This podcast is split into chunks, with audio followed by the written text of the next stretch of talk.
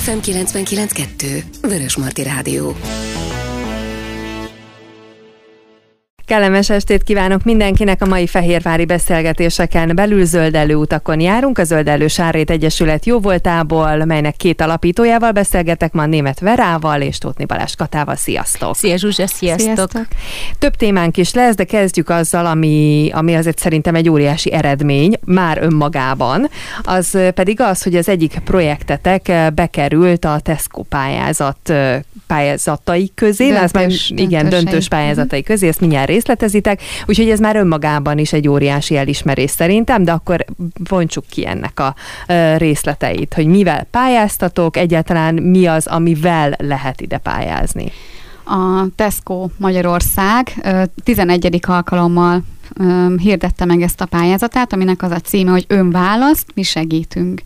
És ennek a pályázatnak a keretében több millió, tehát ilyen 45-50 millió forintot osztanak szét, Magyarországnak az áruházait, 60-valahány körzetre bontották, és az itt élők közül lehetett civileknek, alapítványoknak, egyesületeknek jelentkezni, tehát akár magánkezdeményezésnek is, óvodáknak, közintézményeknek, hogy az általuk kitalált projektre 100, 200 vagy 400 ezer forintot kapjanak. Tehát aki bejut a döntőbe, az már minimum biztos, hogy a 100 ezer forintot magának tudhatja, a második helyzet 200-at, a győztes pedig 400 ezer forintot kap a projektre.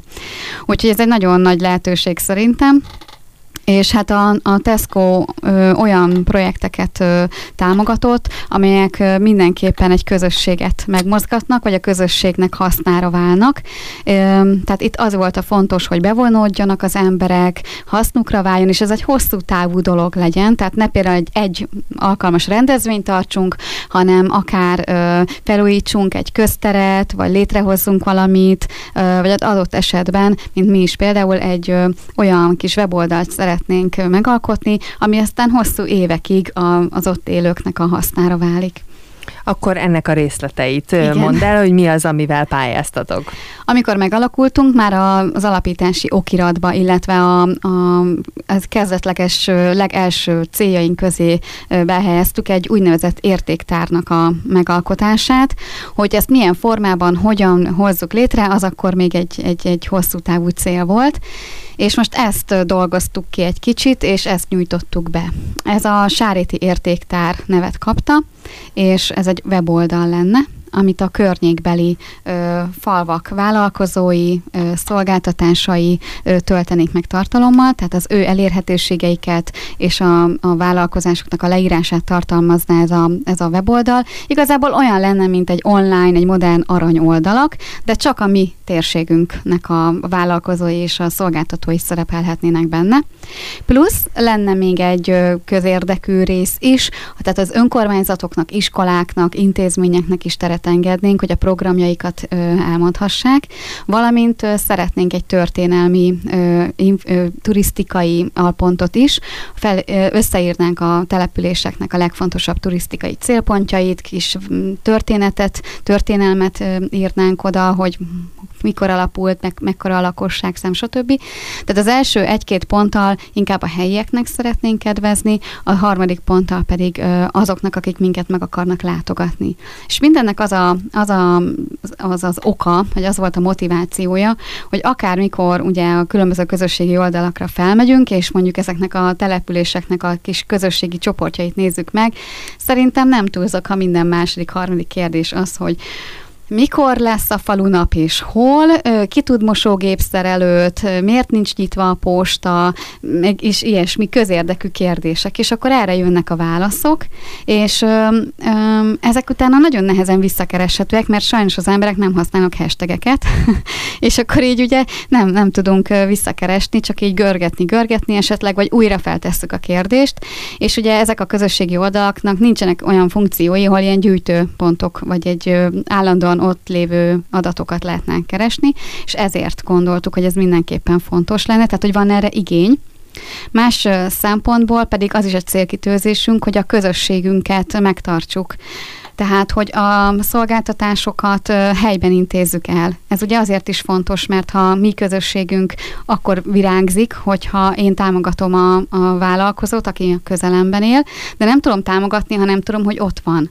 És a mai világunkban hiába ez a nagy információs forradalom, nem nagyon vannak olyan felületek, ahol hirdethetnék magukat, vagy csak nagyon sok pénzért, és tudjuk, hogy ezeknek az oldalaknak az algoritmusa sem tökéletes, tehát néha kidobott pénz az a hirdetési pénz, és erre lenne jó egy olyan oldal, ahol tudjuk, hogy ott a válasz.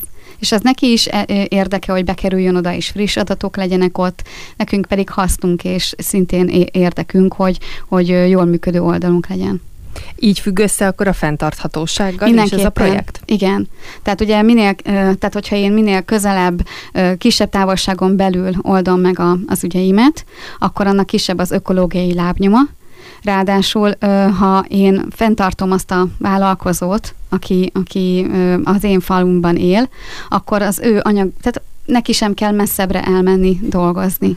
Tehát én se viszem, ő se viszi, és akkor a mi kis falunk egyre inkább, hát nem azt mondom, hogy önfenntartóbb lesz, de ez egy nagyon fontos lépés lenne, hogy egyáltalán tudjuk, hogy ki él ott. Vagy például valaki látja az igényt, hogy nagyon sokan keresnek mondjuk mosógépszerelőt, de nincsen. Akkor ő lehet, hogy azt mondja, hogy akkor erre lenne igény, hogy itt kialakítsak egy ilyen vállalkozást. Illetve még, bocsánat, annyit fűznék hozzá, hogy ennek egy következménye is lenne, egy olyan hátsó szándékunk is, hogy a közösség összetartó ereje, egy rendes közösség kialakulása megvalósulhasson, mert hogy korábbi műsorokban is beszéltünk róla, nagyon sokan ugye kiköltöztek Fehérvár melletti kis településekre, és hát ugyanúgy, mint Kata is, meg én is, nem odavalósiak vagyunk, és nem ismerünk senkit körülbelül. Tehát az, hogy nincs meg az, hogy ez meg az ember mivel foglalkozik, mit csinál, tehát ilyen szempontból még a közvetlen szomszédodat se ismered sokszor, de hogyha már van egy kontakt, tudod, hogy kitől vegyél tojást, vagy hol van esetleg, nem tudom, házi kecskesajt, akkor már azzal nem csak, ahogy a Kata is mondja, hogy egy termelőt támogatsz, egy gazdaságot, hanem egy kapcsolatot is képítesz, mert akkor ott lesz ez a közvetlen kapocs, és onnét már egy ismerettség lesz, és hogyha egyre több ember működik ezáltal, akkor egy közösség is ki fog ebből alakulni, ami jobb esetben egy összetartó közösség lesz. Lehet, hogy én vagyok ebben a projektben is ma a rossz zsarú, de a kérdés, ami felmerült bennem, hogy lehetőség lesz-e például, vagy terveztétek-e ezen a weboldalon azt, hogy lehessen véleményezni. Mert hogy tök jó, hogy támogatjuk egymást, meg ez az elképzelés idáig nagyon szép, de legyünk őszinték, nem mindenki jó szakember, csak azért, mert a te szomszédod, és most tehát nem bántani akarok senkit, de sajnos ez így működik, és hogyha egy közösség elkezd véleményezni, tehát hogy el tudja mondani, hogy ő nagyon jó, vagy nem annyira, és nyilván ezt egy kulturált formában, az viszont a szolgáltatónak is egy visszajelzés, és neki is érdeke, hogy jó legyen az ő szolgáltatása, vagy valamin esetleg változtasson, mert nyilván itt olyan építőkritikák is érkezhetnek akár. A projektnek az első lépése szeptemberben az lesz, hogy fórumot fogunk hirdetni, illetve online kérdőíveket is ki fogunk töltetni, hogy az emberek egyáltalán milyen igényt támasztanak a weboldal felé. Tehát, hogy például mi kitaláltuk ezt a 3 pontot, de volt, akinek már voltak más ötletei is, és ugye akkor ezt össze kell kalkulálni egy weboldal fejlesztéssel, meg annak az árával. Úgyhogy igen, ez egy izgalmas dolog, és ez az értékelés, már beszélgettem erről a dologról másokkal, tehát nem akik kitalálták, hanem akik hallottak róla, és rögtön ez volt az első, hogy úgy, mint amúgy máskor is, más helyen is az interneten, lehessen értékelni valamilyen módon, vagy csillaggal, vagy szöveggel, vagy bármi, és ugyanez volt az oka, hogy hát hadd tudja már meg, hogy melyik a legjobb mosógépszerelő. Szerintem pozitív dolog lenne, vagy biztos, hogy előrébb vinni a kommunikációt. Ugye mivel mondtátok, hogy a pályázatban már így is úgy is nyertetek valamennyit, itt már az a kérdés majd, hogy mennyit, hogyha maradtok az alapösszegnél, amit megkaptok, akkor abból is el tudjátok kezdeni egyébként Persze. ezt a projektet? Mindenképpen, illetve arra számítunk, hogy mert már más falvakban el is indultak ennek a Ennek a projektnek egy nagyon alapverziója, tehát elkezdték összegyűjteni például Szabadbattyánban is a vállalkozókat, tehát ez is motivált minket, egy nagyon erős visszajelzés volt, tehát már be volt adva a pályázat, és szerintem már vissza is jött a hír, hogy benne vagyunk a döntősök között, mikor Vera látta, hogy elkezdték összeírni az emberek, és ez annyira pozitív volt nekünk, hogy hú, hát akkor ennek így lesz értelme, és van igénye. Tehát bízunk abban, hogyha nem is a legnagyobb összeget sikerül elvinnünk, akkor is az önkormányzatok segítenek minket, vagy helyi nagyobb vállalkozók, vagy támogatással, önkéntes munkával össze tudjuk azért ezt hozni. És hát hosszú távon azért ezt életben kell tartani.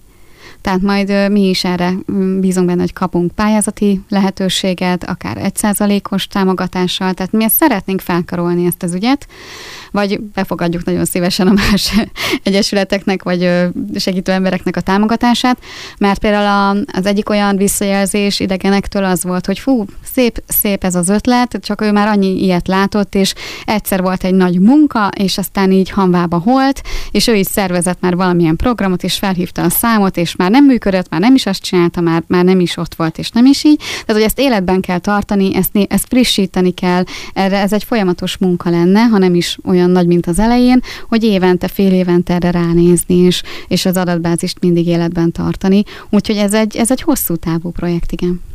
Arra hívjuk még fel a hallgatók figyelmét, hogy ezzel ők akkor pontosan hogyan is találkozhatnak. Igen. Biztos, hogy mindenki, vagy hát a többség már látta, de hogy ez az a pályázat, ami a Tesco-ban ilyen kis korongok igen. bedobálgatásával történik, így nagyon leegyszerűsítve a dolgot. 3 áruházban lehet ránk is szavazni, a Bicskeiben és a 2 Székesfehérváriban, és ez úgy történik, hogy minden vásárlás után elvileg kapnunk kell egy kis korongot, ha nem kapjuk, akkor kérjük, és ahogy kimegyünk a kasszasornál, például a kis Tesco-ban ott az önkiszolgáló kassa és a normál kasszák között van, elég kicsit elrejtve ez a hát körülbelül 170 cm magas ilyen doboz szerűség, és ott 3 szervezetnek a leírása van, a célja, és ott mi eldönthetjük, hogy melyik nagy műanyag átlátszó gömbbe dobjuk a korongunkat. Meddig?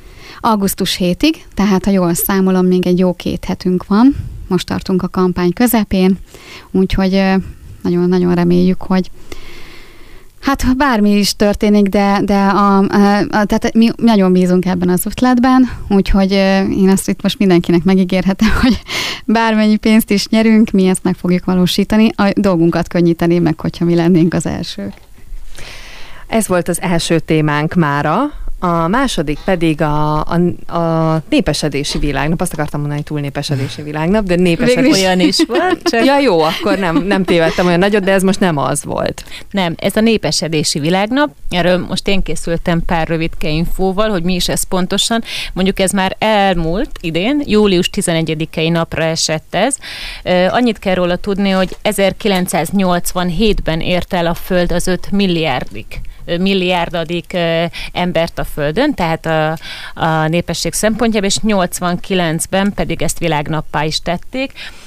Ez egy minden évente megrendezésre kerülő esemény, és célja az, hogy felhívja a figyelmet a globális népesedési problémákra, tehát itt nem csak a túlnépesedésről van szó, hanem minden, ami ezzel jár, és ennek a következménye, tehát, hogy ugye kiírtjuk a zöld területeket, hogy szarvasmarhákat tartsunk, a vízhiány, és stb. Erről majd egy picit később még fogok beszélni. Ami a lényeg, és ami életre hívta ezt a világnapot, az az, hogy amikor elkezdődött az ipari forradalom idején a szénnek a kitermelése, akkor hirtelen 2-szeresére nőtt a föld lakossága, majd amikor az olajat is elkezdték nagyüzemi módon hasznosítani, ott pedig 6-szorosára ugrott meg a föld népessége, tehát iszonyatos ugrásokat produkált ez.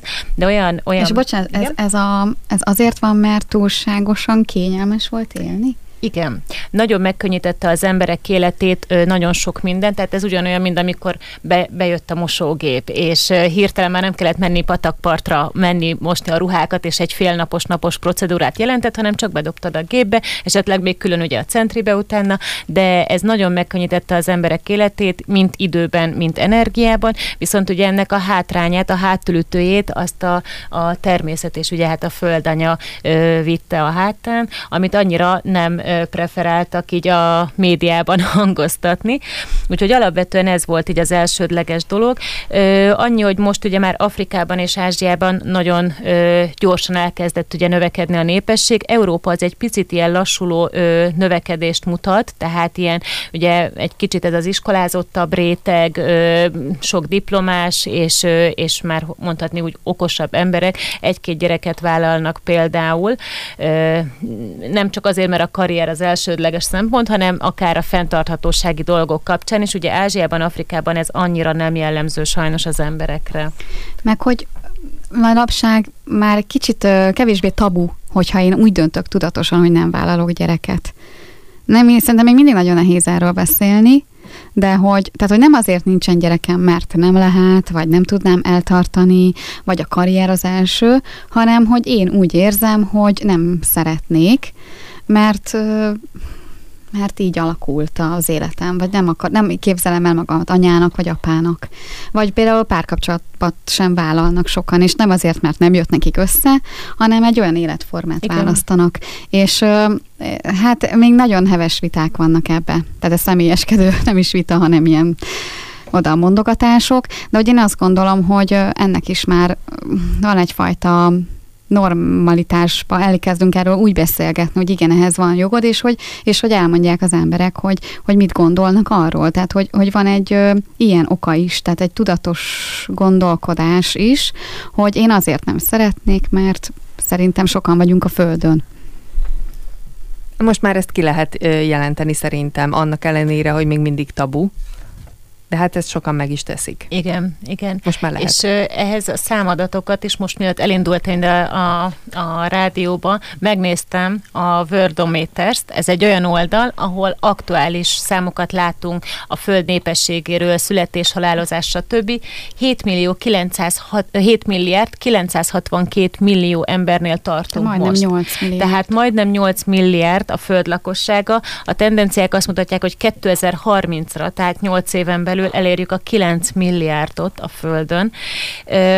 Ezt most annak fejében mondom, hogy az aktuális napi születési szám ilyen 250-280 ezer között mozog, és 107-110 környékén van, mármint 110 ezer környékén a halálozás, tehát bőven duplája a születések száma, és hogyha marad ez a tendencia, akkor a 9 milliárd azt szerintem még előbb is bekövetkezik, mint a 2030. Hát ez matek, igen, hogy mi lesz, azt nem tudhatjuk. Igen. Az mondjuk, bocsánat, az ezzel a problémám nekem, hogy olyan emberek életét is tönkre tudja tenni, mondjuk ez az információ, és ezt most csúnyán mondtam, tudom, akik lehet, hogy szeretnének gyereket, és lehetőségük is lenne rá, mert hogy, tehát hogy ha maga ez az egész információ őket terheli. Miközben nem feltétlenül nem tudom ezeket szépen megfogalmazni, tehát nem feltétlenül mi itt Európában tehetünk arról, hogy ennyien vagyunk. Persze, tehát Itt, ahogy az imént is mondtam, hogy Európa pont az, ahol ez a növekedés nagyon lassú folyamatot mutat. Tehát itt ugye pont az, hogy kb. Már arra sarkálják az embert, hogy minél több gyereket szülessen, miközben Kínában megvan a tervezve, hogy max. Egy gyereked lehet, mert utána akkor nem kell semmiféle támogatást. Tehát, hogy ez nagyon eltérő, igen, és itt most nem csak erre a régióra. Nekem van 2 gyerekem, és nekem az elképzelhetetlen lett volna, hogy ne legyen gyerekem. Tehát szerintem a gyerekvállalás, akár a nem, akár az igen, az egy olyan belső dolog, és ez ugyanúgy a párkapcsolatra is. Tehát, hogy én szeretnék akár veled együtt élni, vagy valakivel együtt élni, hogy ezek azok a dolgok, hogy én nem tudom azt igazából megérteni, aki azt mondja, hogy ő hozott tudatosan egy döntést, hogy a világ népességére való tekintettel én nem vállalok gyereket. Tehát én sok mindent meg tudok tenni a világon, tehát tényleg mindent megoldok, de hogy ne legyen gyerekem ezért, szerintem ez a 2 nem tudok, tehát ezek nem tudatos dolgok, ezek ösztönök. Ezek olyan belső mély vágyak, hogy akár a nem, akár az igen, hogy azt mondom, hogy ez ellen szerintem aki tesz, vagy is mondjam, aki nem ezt nem látja be, nem néz ezzel szembe, hogy én pedig nagyon szeretnék gyereket, az hiába az utána boldogtalan lesz. Tehát szerintem ezeket nem szabad csak így nézni. Én arra céloztam az előbb, hogy én már meg tudom azt érteni, hogyha valaki mondjuk nem akar gyermeket, és akkor hoz rá egy tudatos érvet, hogy ezért, de ő valószínűleg amúgy sem akart volna, vagy azt mondja, hogy akkor most nem szülöm meg a másodikat, vagy a harmadikat, és talán akkor ez a döntés, vagy ez a tény, ez a számadat is egy kicsit el tudja billenteni annak a mérlegnek a nyelvét. Talán. Bocsánat, de szerintem ezek nagyon mély dolgok. Most más nem csak azért gondolom ezt fontos dolognak, mert mindig azt mondjuk, tanácsokat osztunk, hogy mondjuk mivel mossál, például, vagy hogy majd most az esővízgyűjtés, vagy akármi, és azok tök könnyű dolgok. És arról is nehezen mondanak le az emberek bizonyos márkáról, hogy hú, hát én ezt nem váltom át egy házi mosószerre. És akkor azt mondjuk nekik, hogy hát már olyan sokan vagyunk, és akkor hát az ökotudatos, aki nem vállal a gyereket, akkor lehet, hogy egyesek így a kardjukat dőlnek. Nem jutottam a mondandóm végére, tehát alapvetően itt nem az volt a célom, hogy most mindenkire azt súlykoljam, hogy ne váljatok gyereket, és ne legyen családotok, nem, csak ebből indult ki, hogy mi a népesedési világnapnak a fő mondandója, hogy miért alakult ez, mert a Föld elérte az 5 milliárdos számot, viszont ennek alapvetően az lett volna a mondandója, hogy ez milyen kihatással van miránk, akik még itt vagyunk a Földön, és hogy mit tehetünk. Tehát, hogy első körben az, hogy ez a sok ember, nem az a probléma a Föld, még akár több embert is el tudna tartani, mert hogyha megnézzük, hogy nagyon sok olyan régió van, ami lakatlan, lásd a sivatagok, a nagyon jeges terület, tehát vannak még olyan szárazföldek, ami most már ugye sajnos a felmelegedés miatt ugye most már a jégsapkák sem úgy vannak, ahogy el szeretnék, tehát a Földnek lenne még helye, hogy elférjen sokkal több ember. Az egyenlőtlen elosztás itt a probléma, és ennek megfelelően a területeknek a kihasználása. Itt első körben, ami ebből problémát fakaz, vagy ami leginkább az okozója, az a vízhiány. Mert az emberek hova települtek legelőször, még a több ezer éves kultúrák előtt is a víz mellé, mert kellett nekik az ivóvíz, és kellett a növények termesztésére, az állatoknak az itatására, enélkül nincsenek kultúrák, nem fejlődtek volna ki. És akkor utána a következő az, hogy tehát az élelmiszer. Hogyha nincs víz, akkor élelmiszert se tudnak termelni, és itt ez most a fő probléma, hogy ugye ez az urbanizáció, ami van, hogy mindenki városokba tömörül, elnéptelenednek a falvak. Tehát ez megint csak az egyenlőtlen területi eloszlást mutatja, és sajnos ez így egyik a másikat húzza maga után, mint potenciális probléma. Úgyhogy itt nem feltétlen, és mondom még egyszer, nem ezt akartam, hogy ne szüljünk gyereket, csak rávilágítani ezeknek a problémáira. És itt ilyen apró dolgokon, hogyha itt végigmegyünk majd, akkor itt lehet tudatosan olyan döntéseket hozni, és most igen, nem az, hogy egy gyereket szülök, vagy 5-öt, hanem az életkörülményeknek a javítására, amiről majd Kata is fog beszélni, például a vízkészleteinknek a megtartására, felhasználására. Mert ez is egy olyan dolog, amivel szintén csak tudunk javítani az életkörülményeken, mert azt is tudni kell, hogy ahogy a technikai előrehaladás következtében megugrott a népesedés, ugye itt azt is tudni kell, visszatérve itt például Ázsia népessége 6-szorosára növekedett meg ennek hatására, míg Európában csak 1,5-szeresére, tehát azért mondtam, hogy itt azért nagy különbségek vannak területenként. Úgyhogy hol tartottam? Most elakadtam a saját magam falában, mert 3 dolgot szerettem volna mondani. Ja igen, megvan, hogy ahogy nőtt az életszínvonal, az egészségügyi ellátás is ugye folyamatosan növekedett, és az életkor is. Tehát még régen mondjuk, nem menjünk most nagyon messzire, de mondjuk egy ilyen 40-50 éves kor volt az átlag, most már ilyen 65-70, ugye ez megint csak eltér mondjuk egy északi, illetve egy kelet-közép-európai ország között, de megint csak kitolódott az életidőszak, úgymond, amit a Földön tudunk tölteni. Tehát ez is megint változott. Valamint, hogyha arra gondolunk, mondjuk egy észak-amerikai család, mondjuk egy floridai család, milyen életkörülmények között él, és mondjuk milyen életkörülmények között él mondjuk egy székesfehérvári, meg mondjuk egy indiai, nagyon szegény család. Tehát lehet, hogy mindenütt él 4 ember, mindenkinek 2 gyereke van, de nagyon-nagyon más körülményeket teremtenek meg maguknak, más területet foglalnak el, sokat más az öko lábnyomuk, hogy így mondjam, tehát, és akkor nem megyek bele így részletekbe, és szerintem ez is a túlnépesedésnek egy óriási problémája, hogy mennyit akarunk mi a közösből kivenni. Szerintem lassan térjünk át a harmadik témára, ami egyébként ehhez is kapcsolódik, ez pedig a vízhiány lesz, amit szerintem most így nagyon nem kell bemutatni senkinek, és nagyon sokszor beszéltünk már arról egyébként, hogy mi mindenhez és mennyi vizet használnak föl, ami nyilván csak egy része a történetnek, de hát itt is az a kérdés, hogy oké, és akkor mi mit tehetünk, vagy hogyan változtathatunk? Ki is mondtad a megoldást, változtatnunk kell, tehát a fogyasztási szokásainkon, mert ez itt a kulcs szó, kulcsmondat alapvetően, és alkalmazkodnunk a megváltozott körülményekhez. Lásd most ugye az éghajlatot, ezeket az iszonyatos csapadékhiányos időszakokat, máskor meg ezeket a heves esőzéseket, viharokat, tehát mind a környezeti dolgokra kell reagálnunk, és megfelelően alkalmazkodnunk, mert ez itt a kulcsa mindennek. És még csak egy utolsó számadattal készültem, hogy a világ hústermelése az kétszer annyival nőtt az elmúlt 40 évben, mint a föld népessége, ezáltal a vízfelhasználás 100 év alatt nőtt kétszer gyorsabban, mint a népesség. Tehát, hogy ez is egyik megoldás, hogy nem eszek heti 7-szer húst, hanem csak 5 vagy 3 napba, és már ezzel is teszek a saját és a közvetlen környezetemért. És akkor itt jön igen a változás és a víz, mert ez most a legfőbb, szerintem kardinális kérdés itt egész Európában, akár az egész földön, igen, ha most a tűzeseteket nézzük. Hát igen, a vízfogyasztást kezdhetjük onnan, hogy eleve mikor nyitom ki a vízcsapot.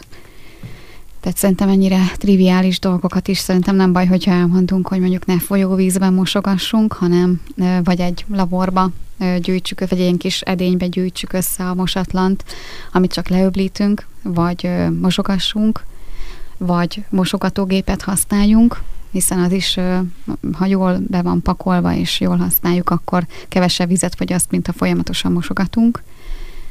A szürke víz, nem tudom, hogy el kell magyarázni ezt a fogalmat. Ugye Magyarországon még a WC-t is ivóvízzel húzzuk le, ami óriási luxus. Ennek a rendszernek az átállása, tehát hogy a már használt vizet, ez a szürke víz, amiben már mosogattunk, tehát ami már kijött a csapból, és már ott van a kezünkben, tehát elmosogattam, kezet mostam, a fürödtem, vagy a mosogatógép használta, ezt lehet felfogni valamilyen módon, és ezt tök jó lenne, ha át tudnánk vezetni a WC-re például. Mert az, hogy amivel lehúzzuk a WC-t, annak tényleg nem ivóvíznek kéne lennie. Most például erre már vannak olyan megoldások, de ez is ugye komoly átvezetékezését jelenti a fürdőszobának, hogy kezet mosok, és a vízcsap tehát a víz levezetője bele van vezetve a WC tartályába, és akkor onnan tudom azt lehúzni. Japánban ez már nagyon régóta így működik, tehát ott például az összes, nem tudom, étteremben, nyilvános helyen ilyen csapok vannak, ami utána megy a WC lehúzásra. Magyarországon ez még ilyen kuriózum számba megy, és holott ez is például egy tök pici dolog, hogy én akkor ott mosok kezet a WC-zés után, vagy előtt, és ha csak fél literenként, vagy picikként is, de nem tiszta vizet használok a WC lehúzásra. A vizet, amit használok akár fürdésre, azt föl lehet fogni, tehát például lehet tusolni egy laborban állva is, vagy be lehet dugni a dugót, akár tusolok, akár pedig fürdök. Ugye eleve a nagy kádban vízes fürdések helyett sokkal energiatakarékosabb, meg víztakarékosabb, hogyha tusolunk. De itt is össze lehet gyűjteni a vizet tusolás után is, és ezzel, hogyha olyan természetbarát, meg vegyszermentes, tehát nem ilyen nagyon durva túlsfürdőket, meg samponokat használunk, akkor simán kijönthetjük a növényekre például, vagy felmoshatunk vele, vagy takaríthatunk vele, tehát ugye, vagy lehúzhatjuk vele a WC-t, tehát ugye szintén ezekre a dolgokra használhatjuk. Ezek szerintem nagyon pici megoldások, és itt is azt látom, hogy a kényelem azért általában nagyobb úr, mint ezek a dolgok, tehát hogy nem olyan kényelmes, nem megszokott beleállni egy laborba és úgy tusolni, de most azt gondolom, hogy ez nagyon, nagyon fontos dolog. Vagy például egy laborba engedek vizet, és abban mosok mondjuk egy napig kezet. Mert ugye mindig kiengedem a vizet, és mindig megmosom a kezem, stb. Sokkal több vizet elfogyasztok, mint hogyha egy sima kis laborba folyamatosan abba csak leöblítem a kezemet. Ilyen apróságokkal is sok vizet lehet megsporolni. Olvastam most egy barátnőmnek egyetemista társam volt, és ilyen kis kétségbeesett írását. Kiköltöztek vidékre, Magyarországon él, és nem folyik a csapból a víz otthon, és a kútra kell járni vízért, és minden egyes liter víznek megvan a feladata. És ők is állatokat tartanak, és növényeket termesztenek, és hát 1-2 évvel ezelőtt még őrült probléma volt ez számára, és amikor oda költöztek, csak hogy a falubeliek már ebben éltek, és bevált kis trükkjeik vannak, meg tudják, hogy minden egyes cseppvizet hogyan kell megőrizni, és most már ő is tudja. Tehát 1-2 év alatt belerázódott, hogy nem engedem le a vizet, nem engedem kifolyni, hogy mivel főzök, mivel mosok kezet, hogy egy vizes ronggyal is le lehet törölni az asztalt, nem kell, hogy csöpögjön, de szárazzal is le lehet törölni. Tehát, hogy ezek olyan apróságok, csak amikor nem folyik a víz a csapból, és például most a Budapest környéki települések, Solymár, stb. Ott sem folyik a víz a csapból, tehát hogy ez nem annyira távoli probléma. Igen, ezt akartam mondani, hogy addig, amíg az emberben nem tudatosul, hogy ez egy valós probléma, addig nem foglalkozik vele, mert az a szomszédomnál van, vagy másik országban, de amikor már a saját bőrünkön tapasztaljuk, az más. És most már, hogy a médiából is ezt halljuk, hogy igenis takarékoskodjunk a vízzel. Van, ahol ugye lajtos kocsi van most már, mert sajnos nincsen ivóvízük a csapban. Tehát, hogy most már olyan valós problémák vannak, amire lehet, hogy egy 5-10 éves senki nem gondolt volna, és most hirtelen elkezd az ember gondolkozni, kapkodni, hogy akkor mi a megoldás. Tehát nálunk is például a kútvíz az rá van kötve a WC-re, mi azzal öblítjük például a WC-t. Hál' Istennek ugye ebből kifőleg azzal is tudom a kertet öntözni, de mondjuk vannak olyan helyek, ahova mondjuk nincsen se furt kút, se ásott kút, és akkor vezetékes vízzel kellene öntözni, amire most ugye azt mondták, hogy ne öntözzünk, mert hogy ugye fogyókészletek vannak, folyamatosan csökken a talajvíz, sőt már azt is tapasztaljuk ott nálunk Szabadbattyánban, hogy például nem úgy jön locsoláskor a kerti slagból a víz, tehát nincs olyan nyomás, mert mondták, hogy most már sokkal lejjebb van az a talajvízszint, úgyhogy már sajnos mindenki érzi ezt a problémát. Igen. Ugye az ivóvízzel oldunk meg igazából mindent, tehát hogyha mondjuk elmegyünk autót mosatni, ott is ivóvízzel mossuk le az autót, ezt is lehet egy kicsit hanyagolni most. Tehát nem biztos, hogy erre szükség van, sokkal kisebb vízmennyiséggel le lehet törölni ezt a szélvédőt, hogyha úgy alakul. Nem kell a medencét sem állandóan feltölteni, tudom, hogy nagyon meleg van, de itt is meg kell hoznunk azt a kompromisszumot, hogy egy medencét feltölteni például hány 100 liter vízbe kerül, azért, hogy ott lehűtsem magam, lehet, hogy egy gyors zuhany, vagy egy lábáztatás is ugyanezt megteszi. Tehát ez is megint a tudatos gondolkodás, hogy amikor magam számára hozok egy döntést, akkor a közösség számára is hozok egy döntést. És most közösségi szinten kell gondolkodnunk. És Magyarország szerintem ebben nem jól teljesít. Tehát Magyarországon nagyon nehéz olyan most bármire gondoltok, nagyon-nagyon ritkán van az, hogy egy közösség fellépjen, mondjuk egy kisebbség érdekeiért. Mindenki inkább csak a saját maga igazát fújja, a saját maga kényelmét nézi, és ameddig ténylegesen nincsen ott a hurok, a valakinek a nyaka körül, és nem érzi a saját bőrén, hogy most már változtatni kell, akkor addig nem változtat. Csak ez most megint oda vezethető vissza, amit ugye korábban mondtam, hogy növekvő életszínvonal a technikai fejlődés kapcsán. Viszont ha valljuk be őszintén, nálunk is meg van szokva egy-két dolog, ami számunkra kényelmes, időt, pénzt tudunk vele spórolni, és nem nagyon adunk abból alább, hogyha csak nem vagyunk rá kényszerítve. Tehát, hogyha tudunk autóval járni, akkor nem biztos, hogy gyalog megyünk. Tehát, és akkor ilyen apró példák, most ez a vízre ugyanúgy igaz. Tehát amíg nem érezzük azt, hogy igenis itt baj van, addig sajnos nem fogjuk meghúzni azt a bizonyos kötelet, nem? Igen. A locsolásra még egy pár szót. Ugye, hát most mondhatnám, hogy fogjuk fel az esővizet, de hogyha nincsen, akkor nincsen. És a locsolásnál ugye az a legfontosabb, hogy minél inkább a növény fel tudja szívni azt a vizet. Úgyhogy vagy késő este, vagy hát már naplemente után, vagy pedig kora reggel, mikor még nincsen nagyon meleg, akkor locsoljunk, hogy ne rögtön elpárologjon a víz. Hát ugye arra nem is beszélek, hogy délben nem locsolunk, de hogy például ne reggeli órákban, hanem tényleg a hajnali órákban locsoljunk, hogy ez a víz be tudjon ivódni a földbe, és valóban táplálja azt a növényt, ne pedig elpárologjon a levelekről például. Igyekezzünk minél kevesebb vízzel locsolni, tehát ne nagy locsolórendszerekkel, meg slaggal, hanem kannából, hogy tényleg csak a tövére jusson, és csak azt locsoljuk meg szerintem, ami nagyon fontos. Tehát, hogy ne nem tudom, tényleg most próbáljunk meg egy kicsit spórolni.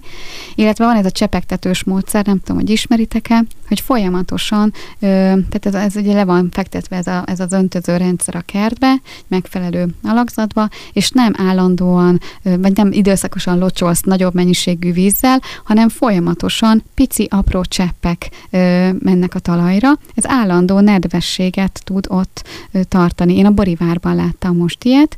Egy nagyon picit, mint hogyha éppen csak kiukadt volna a slag, úgy öntözte, de folyamatosan a talajt. Másrésztről pedig, hogyha talajtakaró növényeket ültetünk, fákat ültetünk, tehát próbáljuk árnyékolni azt a területet, mulcsolással, árnyékoló berendezésekkel, tehát akár az, hogy kifeszítünk valamit, vagy olyan növényeket ültetünk, amelyek árnyékot adnak, akár csak most csak a nagy nyári melegben, tehát nem egy állandó, egész évben árnyékot adó növény, hanem csak most, az is óriási segítség a kertnek, vagy a fűnek, vagy a növényeinknek. Ezek már egy hosszú távú döntés eredménye, hogy én fát ültetek, és akkor annak majd lesz valaha egy árnyékot adó lombozata.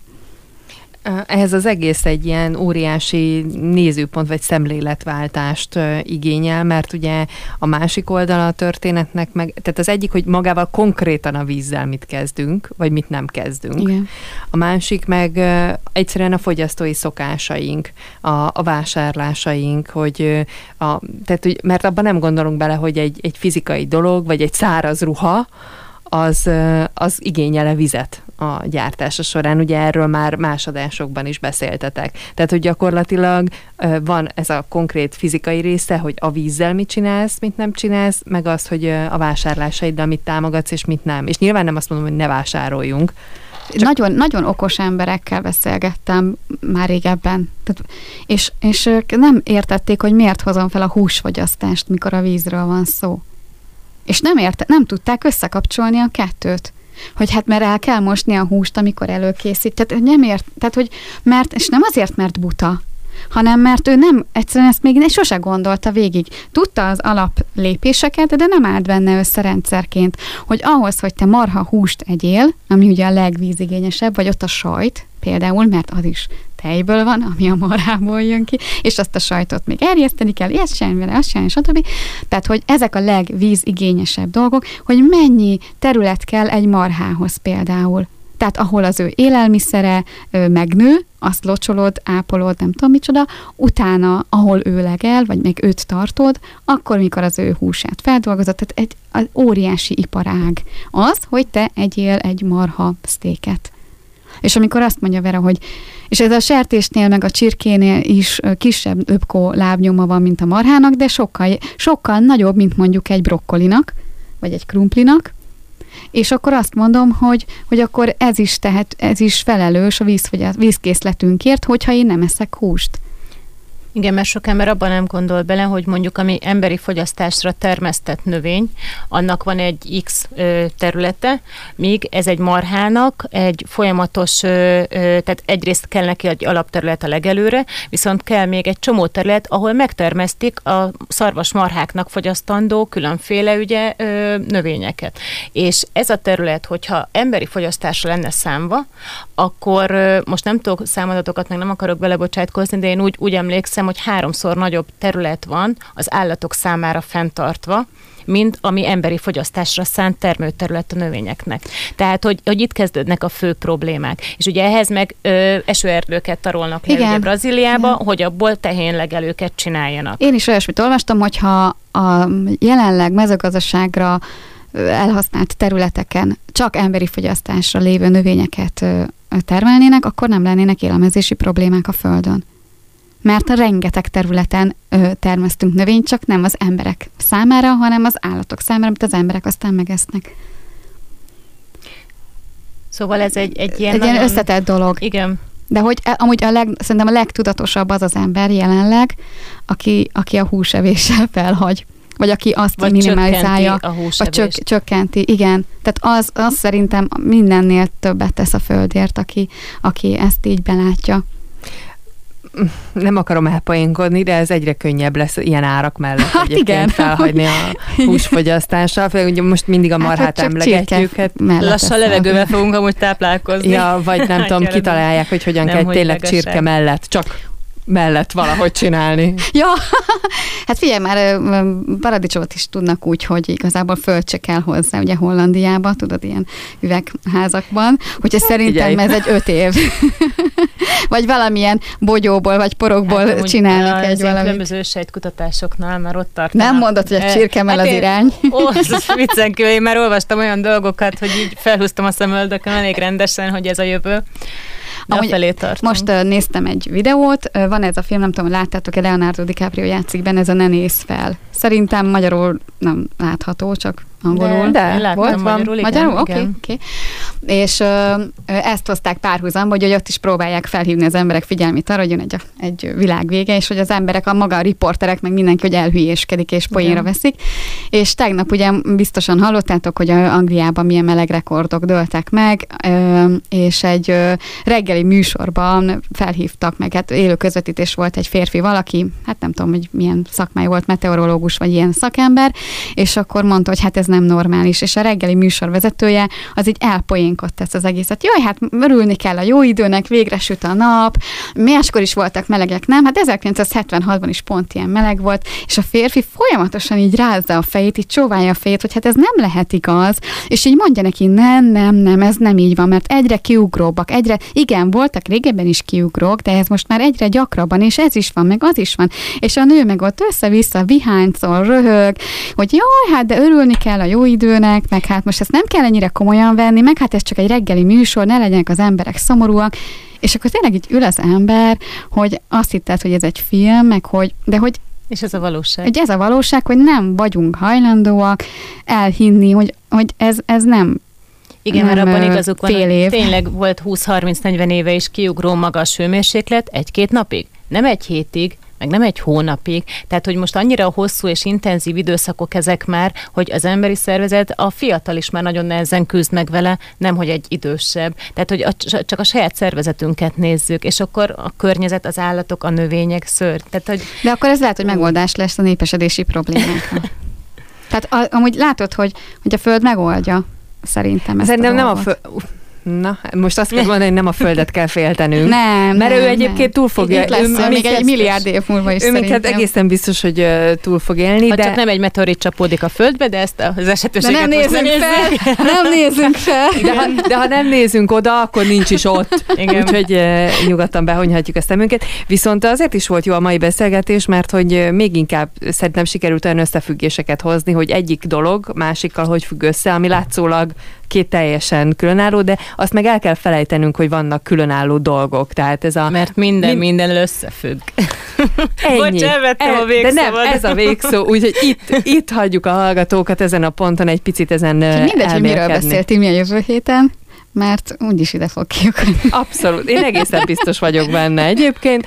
Úgyhogy jövő héten egyébként pont Timi jön. Igen. Mondanánk, hogy ahhoz képest egy vidám, kellemes nyári témával érkezik a Timi, de minden mindennel összefügg, és én mindig azt szoktam mondani, hogy minden egyes lépés számít, úgyhogy bármi, amit előremutatóan teszünk, az igenis számít, csak látnunk kell, hogy tényleg minden számít, tehát, hogy igazából nem tudunk ebből kibújni. Úgyhogy én köszönöm szépen nektek a mai beszélgetést, és hát akkor élvezzétek a meleg nyári napokat, vagy nem is tudom, hogy...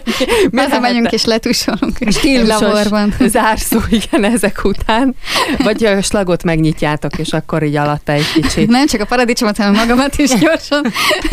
Jó, hát el kellett egy kicsit talán poénkodnunk a végét, de szerintem nagyon mély gondolatokat osztottatok meg a hallgatókkal, és ezt erre természetesen a továbbiakban is számíthatnak majd az aktualitásokkal kapcsolatban. Németh Verának és Tótim Balázs Katának pedig köszönöm szépen, hogy itt voltatok. Mi is köszönjük. Sziasztok! És szavazzatok rá! Vörösmarty Rádió. Rólad szól.